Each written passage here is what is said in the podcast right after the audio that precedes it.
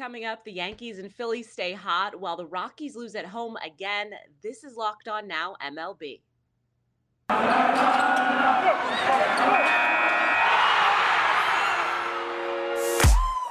The biggest games, the best performances, expert analysis. You are Locked On Now. Welcome in. You're listening to Locked On Now MLB, local experts weighing in on the biggest stories in baseball. I'm your host, Kainani Stevens. Thank you for making Locked On Now your first listen every single weekday. We've got all of our hosts here helping recap all of the action from yesterday. We're going to begin with the Yankees who walked off in the Bronx in last night's biggest game. The biggest game. Another hot streak has the Yankees winners of seven mm. in a row and 14 of their last 15 games. New York finished off a sweep of the Rays on Thursday, and our Locked On Yankees host tells you how New York topped Tampa. This is Stacey Gotsulias of Locked On Yankees, and the Yankees walked off tonight. They swept the Rays in three games. They won their seventh in a row. All's well in the Bronx. They keep winning at home. Unfortunately, they're heading to Toronto for the next three games, and then heading to Tampa to face the Rays again for the next three games after that. But right now, let's celebrate this, okay? Anthony Rizzo walks off. Anthony Rizzo actually also drove in the first run of the game. They only won by 2 1, but hey, that's all you need. And with the Yankees pitching, they keep them in there and give them just enough room for them to do just a little something and win the game. And that's what happened tonight. Now, because of Severino going on the COVID list, Clarke Schmidt started the game. He threw three innings of no run ball, one hit, one walk, five strikeouts. Now, Ryan Weber, who was called up because of Severino going on the COVID list, he pitched three and two thirds. He's the one that gave up the run. No big deal because Anthony Rizzo said, I got this.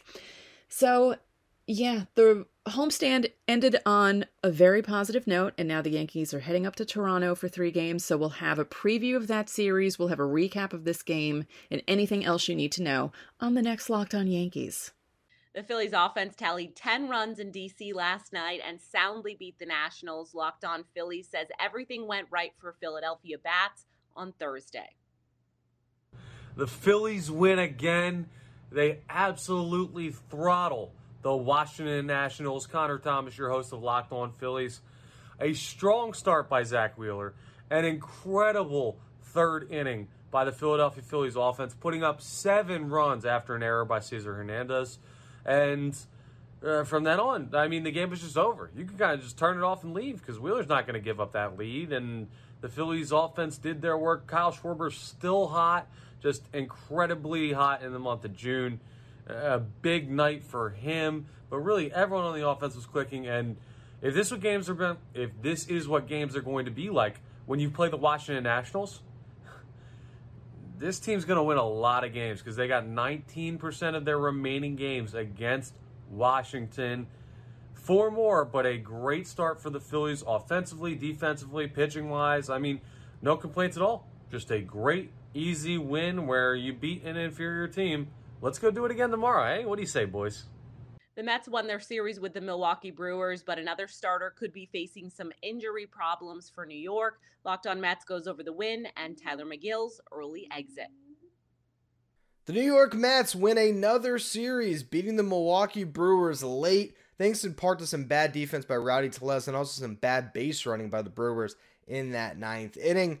This is Ryan Finkelstein, the host of Locked On Mets, and there will be a lot to discuss on the show tomorrow. Tylor Megill exited this start with shoulder discomfort. Could he be heading back to the IL? I'll talk about that a little bit. Also, go through what was a really thrilling back and forth game. Mark Canha had a big two run homer to tie it. Tomas Nido had a clutch RBI hit and some good plays behind the plate defensively. Uh, you saw the Mets bullpen after Megill got pulled, really pick him up and, and carry the Mets all the way through there. No earned runs by the bullpen, all four credited to Megill. And the offense uh, obviously did just enough, again, thanks in part to some shady defense by the Brewers. On the show tomorrow, as I said, we'll talk about Megill, we'll talk about this game, and I'll also talk a little bit about Mark Vientos for a Friday Farm Report. Is he more valuable to the team this year as a trade piece or their DH? We'll go through that on the show. Coming up, the Orioles beat up on an old friend and the Guardians sweep the Rockies. This is Locked On Now MLB. Today's edition of Locked On Now is brought to you by Bet Online, the number one spot for all of your online sports betting needs. You can head over there to get in on the Stanley Cup playoffs, of course, MMA and UFC as well. Just head over to betonline.net.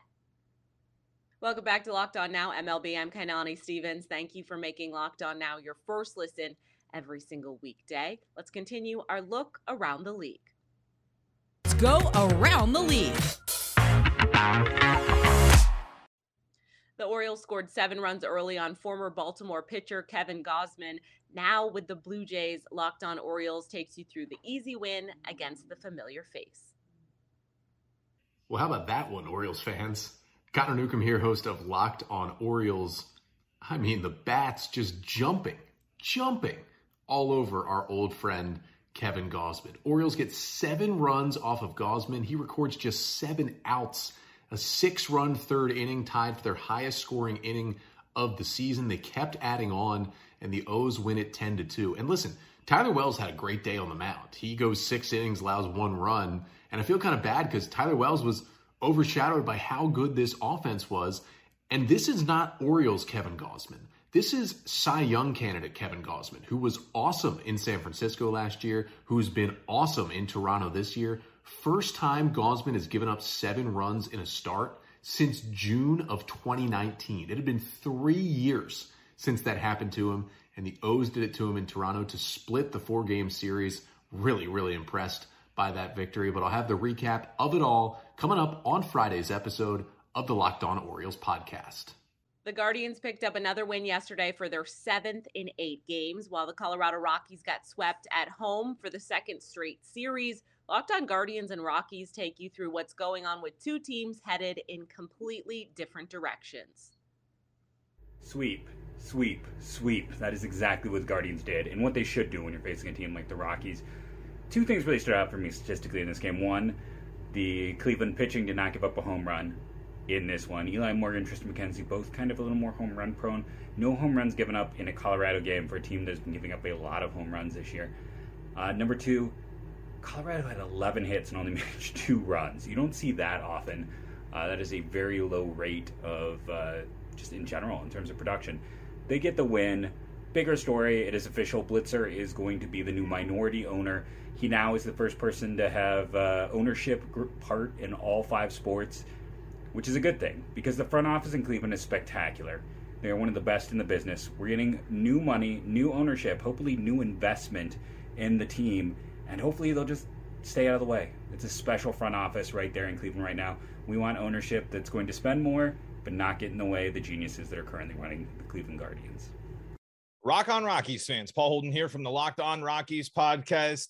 Inexcusable, unacceptable. The Rockies are playing baseball, especially at home, that they simply can't do. Back to back sweeps at Coors Field cannot happen. The Rockies cannot out hit teams and not score more than two runs. The Rockies cannot continue to commit errors, especially at home. The Colorado Rockies are a mess. They haven't been able to play consistent baseball all season long. Their biggest backbone, the last piece of the foundation that remained uncracked, has cracked in the home field advantage. The Colorado Rockies 22, 2022 season is a mess, and it continues to be a mess as the Rockies are swept again by the Cleveland Guardians by playing sloppy baseball, not coming up with big hits in big situations, and not getting enough from some members of their pitching staff. We'll break it all down right here on Locked On Rockies. The sliding Oakland A's managed to fend off the Red Sox in Boston and win for just the second time in 15 games yesterday. Not a great look for a Boston team trying to get back into the playoff picture. Locked on Red Sox says the Boston offense just hasn't been cutting it as of late. The Red Sox could not complete the sweep of the Oakland Athletics on Thursday as they fell to the A's 4 3 at Fenway Park in a game that was probably a little bit closer than it should have been. Hey, it's Lauren from Locked On Red Sox. The good news, though, is that Boston indeed won the series against the A's. They just could not complete the sweep in the final game of the series on Thursday. The offense is looking like it did in April, which is Bad news for the Red Sox and their fans. Trevor Story continues to struggle at the plate. I'll break this all down for you on Friday's episode of Locked On Red Sox. That's all for today on Locked On Now MLB. Thank you for making Locked On Now your first listen every single weekday. Make sure you check out Locked On MLB and your team's Locked On podcast. I'm Kanani Stevens. This has been Locked On Now.